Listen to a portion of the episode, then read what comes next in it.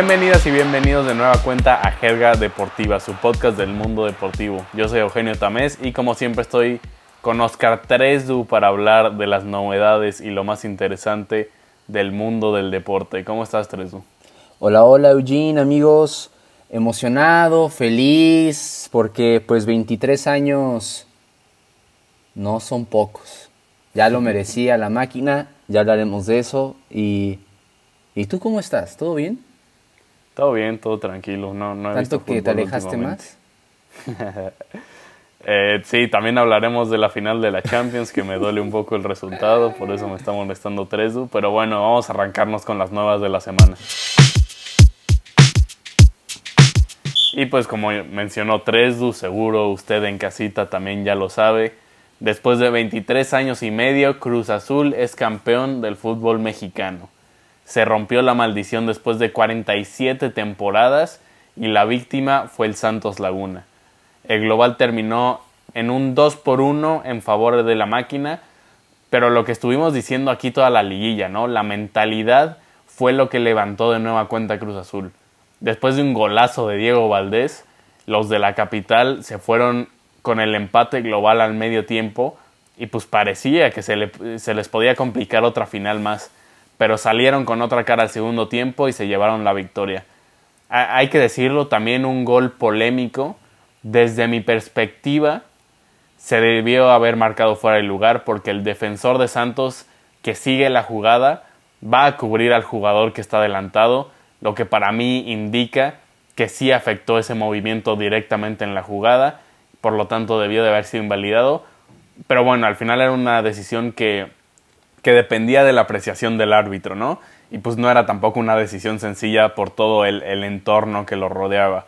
Y lo que sí hay que decir es que Cruz Azul fue el mejor equipo del torneo de principio a fin, entonces al final de cuentas es un campeón más que merecido. Rápido también mencionar que en la Liga MX femenil, las máximas ganadoras del certamen, las Tigres de la Universidad Autónoma de Nuevo León, consiguieron su cuarta estrella. Vencieron de manera muy contundente a Chivas en la final, con un global de 7 a 4. Se consagraron como el mejor equipo en la historia de esta joven liga, al menos eso creo yo, porque su dominio es innegable en cuanto a títulos. ¿Cómo viste tú estas finales, Tresu? Pues muy interesantes, bastante eh, entretenidas, al menos pensando que lo del Cruz Azul pudo haber sido algún este pues algún factor de riesgo en algún en algún momento del, de los 12 partidos. Creo que ya lo hemos dicho mucho antes, el Cruz Azul es campeón no solamente porque jugó bien, porque planteó de mejor forma eh, Reynoso, pero la mentalidad que les, que les dio a los jugadores fue la clave para que pues el Cruz Azul al fin, consiguiera la novena. Y por parte de las Tigres o las Tigres, pues es, es, evidente quién está armándose las mejores plantillas en México actualmente, tanto varonil como femenilmente. Y, la femenil, ahorita eh, Tigres es el, equipo a vencer. Tienen muy buenas jugadoras, empezando por María Sánchez, que pues de hecho jugó con las Chivas eh, la temporada pasada y que pues se adaptó a, una, a un equipo bastante rápido y que pues las, Tigres son, son ahorita el equipo a vencer en la femenil. Ya son cuatro títulos, ya son una, yo diría que una de las potencias en la Liga MX femenil y que tal vez pueda traer buena competencia, buena, eh, un mejor nivel con lo que Mikel Arrola ya dijo, ¿no? Que ya pueden venir este jugadoras del extranjero para pues reforzar a la liga. Del todo no está tan malo como parece porque puede generar una buena competencia siempre y cuando pues no se excedan como pasa con la varonil. Entonces, próximamente pues vamos a ver un fútbol mexicano femenil pues más competitivo. Oye, Tresu, rápido, mm. nada más una, una respuesta de sí y no. ¿Tú hubieras invalidado el gol de Cruz Azul que les da el título? No. Ok. Siento que están muy en línea. Ok, ok. Apenas. Sí, es, una situación polémica, pero para que vean que hay esas dos opiniones, ¿no? Esas dos partes. ¿Tú sí lo hubieras anulado? Yo sí lo hubiera anulado. Sí. pero bueno, eh, siguiente nota, mi Teresu. Uy, pues la siguiente, una de las noticias pues que más ha conmovido el mundo de la jerga deportiva Y pues que Chelsea eh, consiguió su segundo campeonato de la UEFA Champions League venciendo al Manchester City. Algo que iba en contra de los pronósticos, ¿no? Pero es justicia para Thomas Tuchel. La temporada pasada la jugaba la final con el París y este año se le devuelve con una nueva final, ganando en contra de los pronósticos. Fue una demostración de un juego defensivo muy efectivo. Tuchel logró para ataque continuo del City este, durante todo el primer tiempo pues pararlo, ¿no? Tan así que pues aprovecharon un contragolpe de Harvard, se aprovechó que pues estar, este, tener este contragolpe y anotar el gol solitario en el 42. Lo malo del partido, pues Kevin De Bruyne, una de las figuras que mencionábamos para el partido, recibió un fuerte impacto en el pómulo que originó pues una fractura de, rostro. Y bueno, ya indagaremos un poquito más de esto en la dinámica que, les tenemos. Pero regresando a lo que hizo el Chelsea, y, Thomas Tuchel es sumamente histórico. ¿Quién pensaría que en tan solo seis meses un nuevo entrenador generaría un cambio tan radical como ser campeón de Champions? Es el tercer director técnico consecutivamente que gana la Champions League. El primero fue Jurgen Klopp con el Liverpool, hace un año Hans Dieter Flick con el Bayern München y ahora pues Thomas Tuchel con el Chelsea.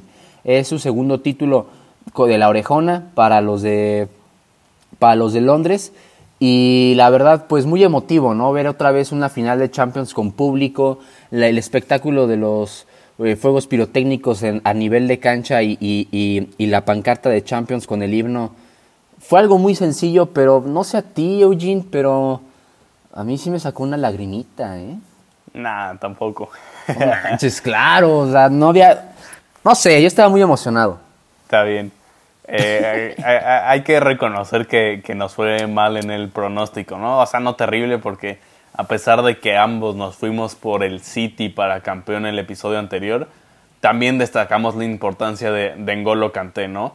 Dijimos que si el Chelsea ganaba, muy probablemente el mediocampista francés habría tenido un, un partidazo y pues así fue. Kanté fue el mejor jugador en la cancha y marcó esa diferencia principalmente en el juego defensivo, pero también marcando el paso del partido en general a la ofensiva, ¿no? Creo que eh, eh, en, sus propias dimensiones, yo tuve esta reflexión, ¿no? En, sus propias dimensiones fueron parecidos los campeones de la Liga MX y de la Champions. Tanto Cruz Azul como Chelsea eh, tenían un juego similar, le apostaron a ser contundentes en pocas oportunidades al frente y de ahí guardarse atrás, guardar el partido de una manera impecable a la defensiva. Creo que fue la fórmula de, ambos equipos y que les funcionó y por eso son campeones tanto de Champions como de Liga. Sí, correcto. Sí, sí, sí. La verdad, eh, pues sí planteó un buen partido Juan Reynoso. Sí estuvo bueno el planteamiento que hizo. Lo del gol, pues sí, algo polémico. Pero pues ya hablando también de Champions, lo de Thomas Tuchel fue algo bastante estudiado que le funcionó contra en un Real Madrid que la verdad, pues, juegan pero para el miedo y que ya hablaremos un poquito más de eso después. Y cómo se le paró a, Pep Guardiola, la verdad. Bravo, bravo por Thomas Tuchel. Ya hemos dicho que pues no es nuestro entrenador favorito, sobre todo pues ahora el tuyo pero la verdad hizo un buen trabajo en el, en el sí, hay, hay, que reconocer a Thomas Tuchel, estoy totalmente de acuerdo contigo. Eh, hablando de técnicos importantes en Europa, Carlo Ancelotti de regreso al Real Madrid. Los blancos no tardaron mucho desde que salió Zidane y ya han anunciado oficialmente el regreso del técnico italiano con quien ganaron Champions, con quien ganaron una Copa del Rey y con quien ganaron un Mundial de Clubes. Yo no sé si me encanta esta contratación, la verdad, sobre todo considerando que podrían haber cerrado a Allegri desde antes o que podrían haberse ido por Conte. Eh, Carleto viene de una mala época en el Napoli, de una regular con el Everton. No, no, no le fue mal, pero tampoco hizo nada extraordinario. Pero me parece que el Madrid otra vez se queda corto a lo que debería estar aspirando. Carleto obviamente es histórico, pero, pero ya pasó su época de, de, mayor éxito. Tú eres el gran apasionado del Madrid 3 ¿tú qué opinas de la, llegada de, de, Carleto a Chamartín? La verdad no estoy tan ilusionado. Eh, hay que analizar los números de, Carlo Ancelotti con, con, el Madrid, ¿no? En su primera etapa. Ok, el primer año hizo algo bastante bueno. Copa del Rey, bueno. que desde ahí pues no se gana la Copa del Rey. Y la décima, la tan ansiada décima con un Madrid que se jugaba bien, gustaba, tenían ataque, tenían idea y además mantuvieron, pues eh, yo considero la mejor tripleta de ese año, la BBC. Ahorita de esa BBC, ¿quién queda? Pues Karim Benzema, al parecer va a regresar Gareth Bale y lo dijo Carlo Ancelotti, ¿no? El fichaje de este momento va a ser un Gareth Bale motivado, cuando sabemos que Gareth Bale no quiere estar en el Madrid. ¿Por qué factor? Tal vez era Zidane, tal vez un Carreto va a recuperar ese juego con, con los Spurs. No ha hecho nada extraordinario. Ya recontrataron, bueno, más bien ya extendieron el contrato a Lucas Vázquez que tanto le he tirado y ahorita otra vez. Creo que el Madrid es evidente que no tiene recursos, es evidente que no puede eh, hacer una contratación tan interesante como la de Antonio Conte y que ya se los había firmado aquí. Yo estaba seguro que iba a llegar Antonio Conte al Real Madrid. Que, que, no era casualidad, eres campeón de liga y sales de pleito con, con la directiva. Ay, Zidane se va.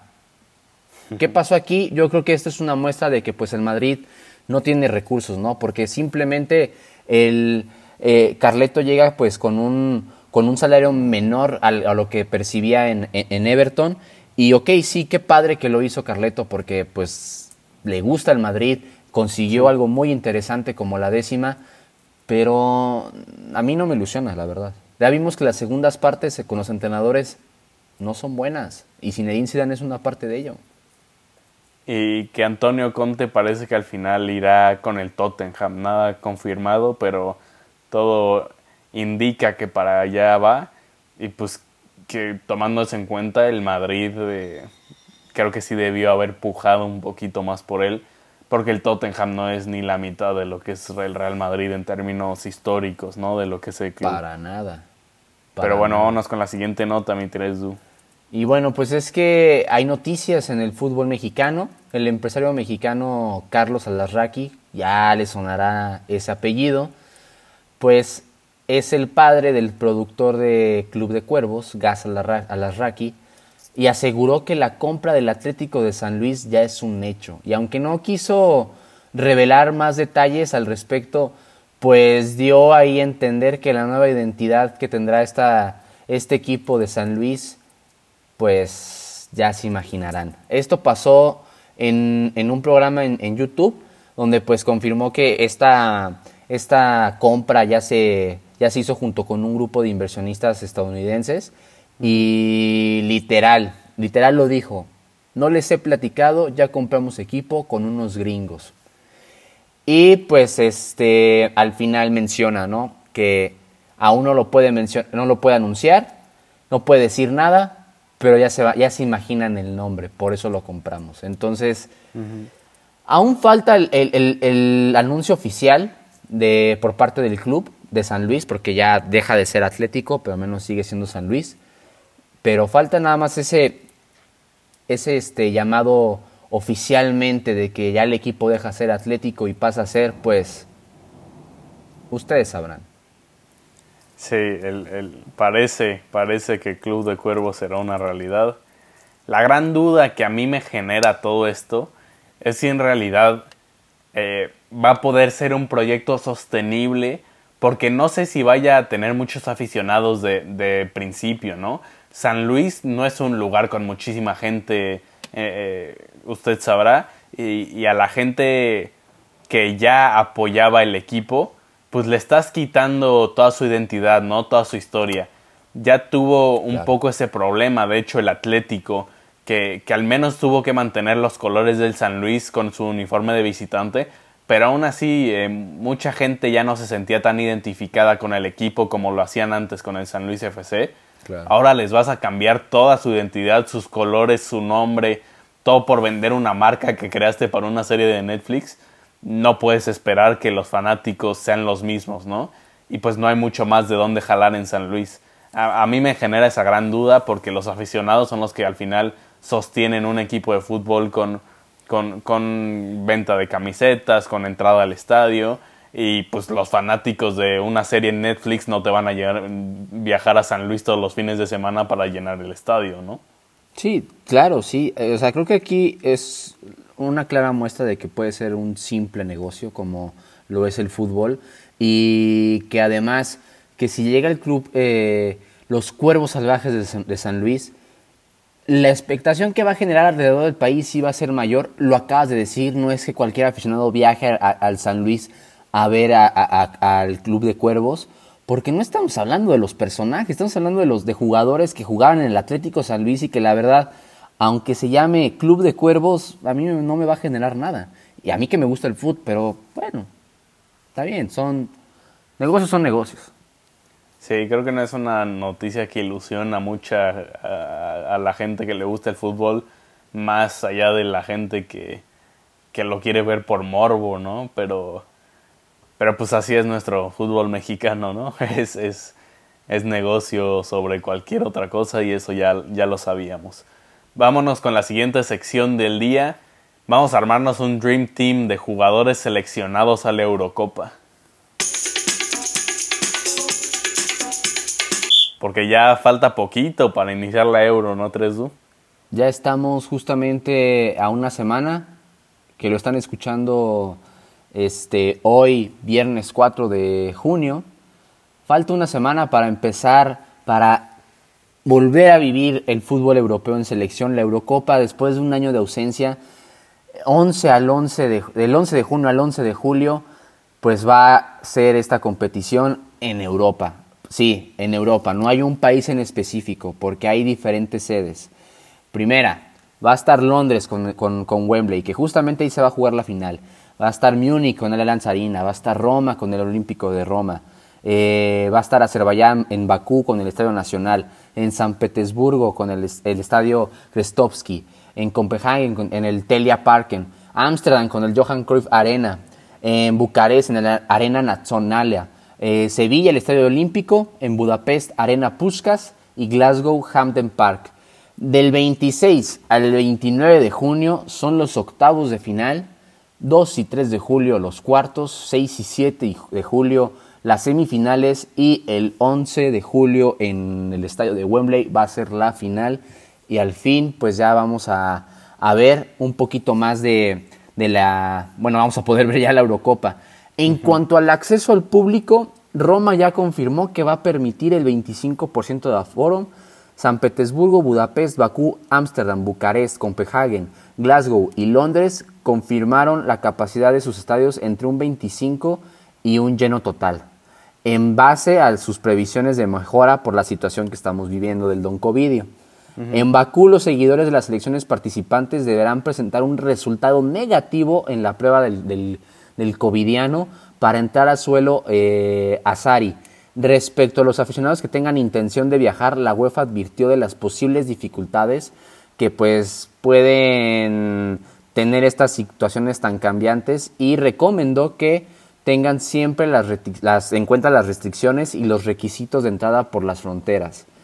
Va a ser una Eurocopa diferente, va a ser una Eurocopa bastante... Eh, yo estoy entusiasmado, bastante esperada y a ver qué, qué pasa.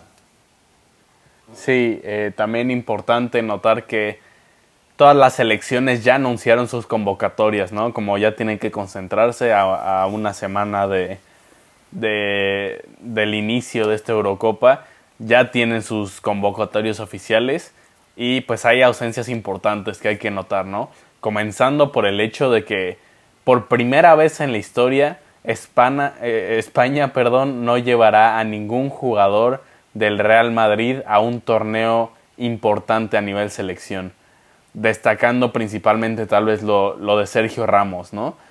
Eh, Jerome Boateng, eh, Iván Rakitic son otros nombres importantes que no estarán con sus selecciones. El alemán quedó fuera por, la, por decisión técnica mientras que el croata ya había anunciado hace un año que no volvería con su selección y por eso no está. También habrá ausencias importantes por lesión. Eh, Van Dijk con Holanda, Zlatan Ibrahimovic con Suecia, eh, Dominic con Hungría y Ansu Fati con España, todos ellos lesionados. Finalmente hay que destacar también a las grandes figuras que no estarán en la Euro porque no lograron clasificarse con sus selecciones. Por ahí están Erling Braut Holland, Jan Oblak, eh, Martin Odegaard, Sergei Milinkovic Savic, todos ellos con selecciones que pues al final no, no pudieron clasificarse. Ya conociendo las convocatorias del Euro, quisimos armarnos esta dinámica en la que cada quien armará su Dream Team de cinco jugadores que estarán en la justa de, la, de las selecciones europeas. Cada quien elegirá un portero, un defensa, un mediocampista, otro mediocampista ofensivo o delantero y un delantero más. La única regla es que no se vale repetir selecciones con más de un jugador. Entonces vamos a empezar con estos Dream Teams como para ir generando esta emoción de los jugadores que veremos en la Euro 2020 que realmente se jugará en 2021. Tres, ¿a quién tienes de portero en tu Dream Team? Yo aquí este, tenía una disputa entre tres arqueros. La verdad, em, dos de ellos pues ya son, bueno, uno ya es un poquito veterano, el otro pues, eh, pues no es ni tan joven pero ni tan viejo y el otro era muy joven pero no me, no me, no, no sé por qué no me terminaba de convencer, así que pues me fui más bien por el portero belga Thibaut Courtois. La verdad no puedo negar que la calidad de este portero es buena. Hay otro elemento que me gusta, como ya se los dije, que en este caso era Manuel Neuer y, y Gigi. Pero elegía a Courtois por el liderazgo que tiene dentro del campo, ¿no? Es uno de los mejores porteros de Europa y pues aún es joven. Neuer en, en, ese, en este caso pues es ya un poquito más este, longevo. Aunque no ha podido brillar en el Madrid por el fantasma de Keylor y esta comparativa que le hacen, no podemos en verdad negarle la calidad que tiene Tibut. Eh, lo hizo bastante bien con Bélgica en el Mundial de, de, Rusia. Fue factor tanto en, la portería como, como en, la parte emocional de, de, los jugadores. Lo conocemos, gracias a su estatura y flexibilidad ha generado unas paradas impresionantes que no puedes dudar. Y pues tienes esta garantía bajo panes. Fue el segundo portero menos goleado de la liga y que gracias a él tuvieron muchas acciones que solo quedaron en susto y aún así, pues, por algo España no convocó a ningún jugador del Real Madrid. Pero lo que tengo que rescatar de ese equipo es Thibaut Courtois.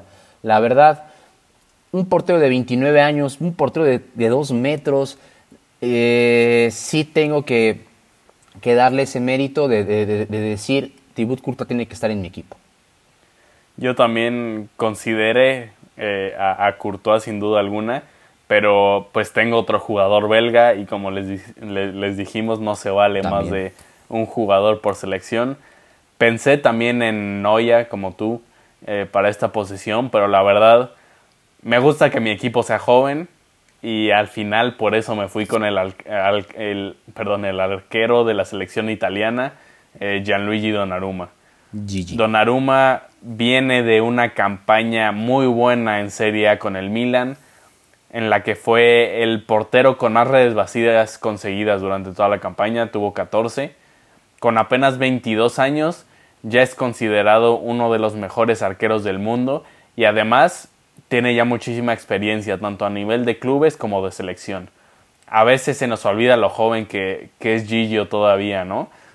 pero pues la realidad es que puede llegar a ser un arquero histórico por lo que le queda de carrera todavía. Mucho depende también de cuál será su siguiente destino, ya que no continuará con los rosoneros para la próxima campaña. Suena PSG, suena Barça, aunque se ve difícil porque el titular indiscutible es Stegen. Suena la Juve. Entonces, si llega un equipo donde va a poder ganar muchas cosas, eh, Gillo Donnarumma va a ser un, arquero que pase a la historia desde mi perspectiva y aunque es joven aún, tiene la experiencia y me voy con él en este Dream Team. Eh, ¿Tu defensa, Teresdu? Mi defensa, yo aquí pues creo que la tuve bastante fácil, no puedo no guiarme por, por este por el mejor defensa que ha tenido la Premier League. Aquí pues fue una decisión que tuve que dejar a un lado porque claramente me hubiera gustado tener a Cristiano Ronaldo en mi equipo a pesar de que ya es ya es ya es algo pues algo mayor pero ha, tenido gol pues sabemos lo que ha generado Cristiano Ronaldo pero ya no es lo mismo que hace cinco años como lo quiso en, en la Eurocopa de Francia no Es obvio por qué, a pesar de haber perdido la final contra Chelsea, comandó la mejor defensiva de la Premier, es elegido el mejor jugador de la liga inglesa. No, no, no puedo dejar fuera a, a este hombre, a Rubén Díaz, ¿no? Una de las mejores inversiones o hasta la mejor inversión que hizo el Manchester City es una seguridad impresionante. Uno pensaría que eh, al hablar de Portugal diríamos R7, como se los decía. Pero no dejemos de lado a los otros jugadores que están generando, ¿no? Díaz es uno de ellos, garantía, seguridad, velocidad, precisión y tiene un buen duelo aéreo que pues es lo que más destaca también Rubén Díaz. Me voy con Rubén Díaz para la defensa que me da mucha seguridad ya que también es central, es rápido, es alto, entonces no, no puedo no desperdiciar esta oportunidad de traerme al mejor defensa de la liga inglesa y que puede ser hasta del planeta en esta temporada. Sí, yo pensé que ibas a elegir a Cristiano, entonces no te ibas a ir por esta en defensa, porque yo también elegía a Rubén Díaz como mi central. A pesar de lo sucedido en la final de la Champions, yo sostengo que Rubén Díaz es el mejor central en Europa en la actualidad parece que, que menciono esto cada programa, pero lo tengo que volver a decir. El City fue la defensa menos goleada tanto en Champions como en Premier esta temporada y Rubén Díaz fue la gran figura para lograr esto. Ya fue nombrado como el jugador del año en Inglaterra por la Asociación de Periodistas de Inglaterra, también por The Athletic y probablemente también gane el premio otorgado por la propia FA al jugador del año en la Premier me atrevería a decir que si Portugal tiene una buena euro, llega a, semis, a la final o gana el campeonato, Rubén podría ser considerado para el balón de oro a final del año. No creo que haya una selección más sólida para la defensiva de mi Dream Team actualmente y por eso igual me voy con Rubén Díaz. Perfecto, sí, sí, de acuerdo. O sea, la verdad, sí, lo que puede generar Cristiano Ronaldo, porque igual lo dijiste, ¿no? Pensaste que iba a escoger a Cristiano, pero no puedo dejar fuera a este hombre. Exacto. No puedo dejarlo. Pero en la media, yo me fui por alguien que, pues la verdad, no, no, eh, después de un análisis que estuve haciendo, pues creo que encajó mucho con lo que buscaba. Y aquí me, fui por Frankie de Jong. Yo lo que necesito es un jugador que tenga toque, creatividad y de vez en cuando, ¿por qué no? Un gol, ¿no? Un jugador muy rápido, muy inteligente, es uno de los talentos que han llamado la atención en el mundo del fútbol. Para mí es uno de los jugadores más destacados de lo que vimos en el Barcelona este año, porque lo demás estuvo medio muerto, pero Frenkie de Jong dando pues este, esta, esta creatividad, este toque, ¿no? Sin importarlo cómo, es, cómo juega el Barcelona, él dio lo que tenía que dar y lo, para mí lo hizo bastante bien. Me gusta mucho su estilo, puede brindarte algunos ataques defensivos, pero 100% en la ofensiva es más peligroso y que con este hombre mezclado lo que quiero, con lo que quiero tener arriba sería un buen combo. También aporta al equipo liderazgo que ha generado, es muy significativo. No es el capitán ni nada, y creo que hasta para mí sería un mejor capitán que Lionel Messi, pero es un jugador en el que debemos tener la confianza de que dará una buena asistencia o creará peligro en, el área rival. Por eso escojo a, al holandés de 24 años. Pues es una selección muy sólida, con muchísimo futuro. Eh, me sorprendió un poco porque, eh, bueno, me sorprende el hecho de que ninguno de los dos vamos a tener a, a Kanté en el equipo. Mm, eh, yo, yo, pensé bastante serio en ponerlo en esta posición, sobre todo porque viene de ser la gran figura en la final de la Champions para el Chelsea, para de toda la temporada, a decir verdad, para el Chelsea y también del último mundial fue la gran figura para Francia y, debería, debería también ser muy protagonista en este euro. Eh, pero yo no lo tengo porque me fui por Kevin De Bruyne. Hay que empezar mencionando que KDB está en duda para la euro después del choque que sufrió contra Rudiger en la final de la Champions. Mínimo el primer partido ya es casi seguro que se lo pierde según su propio director técnico Roberto Martínez. Aún así, si el belga llega a disputar el resto de la Euro, no hay duda que puede ser de los jugadores más determinantes de la competencia. Kevin lleva un par de años de locura con el Manchester City, se ha consolidado como uno de los mejores, si no es que el mejor mediocampista del mundo, llega a este Euro en su prime, en su mejor momento, y Bélgica, creo puede llegar a tener una actuación importante, considerando también que está Romelu Lukaku en gran momento, lo mismo para Yuri Tillemans, para Jeremy Doku, Thibaut Courtois. Eh, pero si van a, necesitar de ese jugador diferente, ¿no? De su máxima figura que es Kevin De Bruyne y ojalá pueda llegar a estar al 100 porque esta Eurocopa no sería lo mismo sin uno de los mejores jugadores del mundo que para mí es Kevin. Ya sé que tú no lo tienes porque te fuiste por Courtois. Eh, el hecho de que no tengas a, a Kanté, tú me suena que tienes a otro francés ahí adelante, ¿no?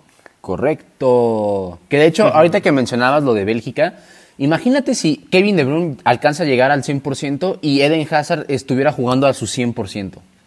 Fiel candidato al título, ya ni siquiera tendríamos que, pensarlo, es fiel candidato al título, pero bueno, ojalá que, que, se alcance a recuperar eh, Kevin De Bruyne porque sí, sí le va a dar yo creo que el tiempo.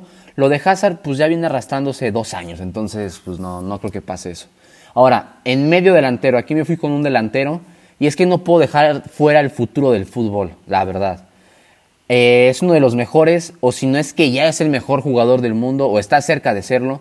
Ya lo conocemos, ya sabemos cómo juega, gol, asistencia, toques precisos, goles envidiables, jugadas impresionantes, recepciones de magia, ¿no? Es rápido, hábil, con tan pocos años, ya es la referencia del ataque del Paris Saint-Germain que confío que saldrá de ese equipo este año, pero analicemos que tuvo mucho que ver en la Copa del Mundo de Francia. Fue de los más importantes dejar fuera a este hombre. Sería interesante porque él ya pertenece al Dream Team del planeta. Y si lo acabo, y sí, lo acabo de inventar, pero dejarían fuera un, en un equipo con los mejores del fútbol a este hombre. No hay más, no tengo más explicaciones. Lo pongo en mi Dream Team y ya. A Kylian Mbappé. Por eso no, no escogí a Kanté. Sí, yo, yo supuse que te ibas a ir por, por Mbappé. Eh, lo, lo, medité yo también, pero me fui por, por otro camino al final. Eh, yo, yo tengo a Jadon Sancho. Ah, me, fui, me fui con Sancho porque creo que puede ser el torneo en que se consolide como uno de los mejores extremos del mundo. Ha tenido dos temporadas con el Dortmund muy buenas. Eh, pero aún le falta ese paso en el primer nivel para atraer las miradas de todo el mundo. Con una selección inglesa muy joven, Sancho puede ser esa pieza de desequilibrio en el ataque que brille y, que tenga todos los focos este verano, ¿no? Eh, ya hablaremos la próxima semana de esto porque seguramente tendremos una previa de la Euro todavía la siguiente semana. Pero yo pronostico que Inglaterra será de los mejores equipos de esta Euro y eso significa que Sancho va a brillar. Muy probablemente lo veamos salir del Dortmund este verano hacia un equipo como el United o el Chelsea en donde seguirá brillando. Pero sin adelantarnos mucho, hoy en día para mí ya es un jugador muy muy muy emocionante y, que me gusta para mi Dream Team por el potencial que aún tiene para crecer.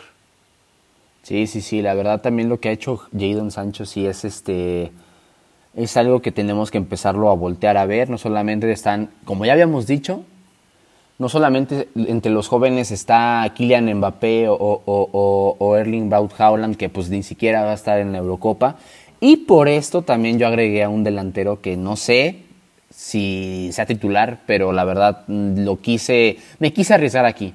Okay. Aquí me hubiera gustado pues agregar a un delantero que también ya conocía, que me alegra verlo de vuelta en su selección, pero pues ya, ya toqué Francia, no puedo volver a, escoger de nuevo un jugador francés. Y aquí me voy un poco con lo que he visto últimamente. No sé si, lo que les decía, no sé si vaya a ser titular, la verdad, pero pinta que puede ser una de, los, de las opciones para Gareth Southgate y que puede ser algo muy interesante. Lo platicamos las semanas pasadas, Phil Foden ha demostrado ser tan bueno como para estar considerándolo entre los tres sub-23 más talentosos del planeta. Sabemos quiénes son los otros dos. Lo que ha demostrado este, este muchacho es que encaja muy bien cuando el equipo necesita explosividad, rapidez. Es un delantero que tiene gol, va empezando, pero con tan poquitos partidos que ha generado, hemos, lo hemos volteado a ver, ¿no? Si lo agarran más que fino, créanme que Inglaterra, ya lo dijiste, puede tener una gran ofensiva. partiendo con Jordan Henderson, Sancho, Sterling, Rashford, obviamente el Hurricane y pues Phil Foden con siendo tal vez una opción de cambio puede generar una eh,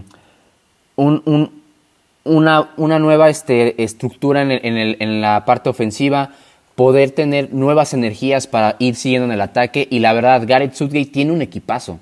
La verdad creo que también deberíamos de considerarlos como uno de los candidatos para ser campeones de la Eurocopa porque Inglaterra últimamente ha tenido muy buenos elementos y por eso me voy con Phil Foden. Me, me sorprendió esta selección tuya ya sabes que, que la pruebo, que Phil es mi muchacho. Eh, entonces yo, yo feliz con eso. Eh, a mí me encantaría verlo. Para mí tiene que ser titular sí o sí por lo que ha hecho con el City. Eh, y me gustaría mucho verlo jugar atrás de, de, Harry Kane, ¿no? Ser ese 10 que, que genera todas las jugadas. Creo que por ahí podría brillar mucho con Inglaterra.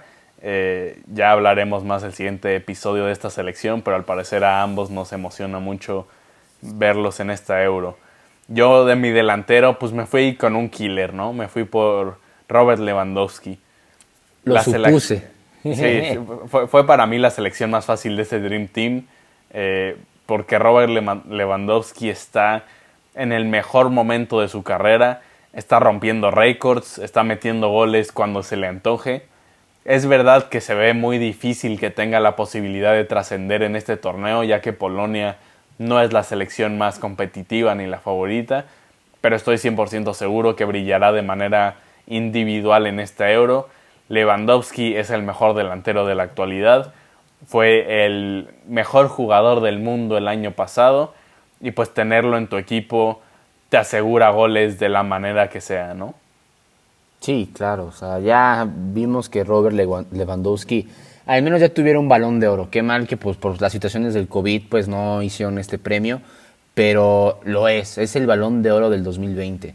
Y que este último año con el Bayern también pues ha sido un gran factor eh, eh, Robert para que pues siga teniendo esa, ese, ese gol, ese tino en, en, en, la ofensiva y que la verdad pues pues es como decir Lewandowski que también se puede sentar en la misma mesa con Cristiano Ronaldo ahorita, con Lionel Messi, pues tal vez sí, no sé.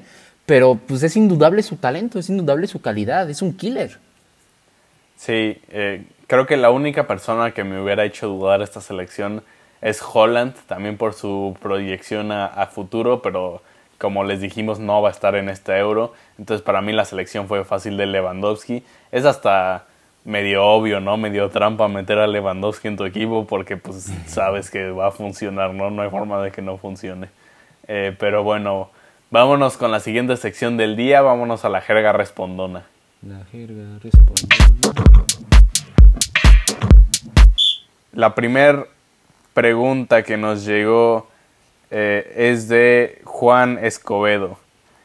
Dice, ¿qué opinan sobre la llegada del Kun al Barça sin ser titular en el City? Pues eh, yo creo que puede ser un buen fichaje considerando lo que le alcanza actualmente al Barça, ¿no?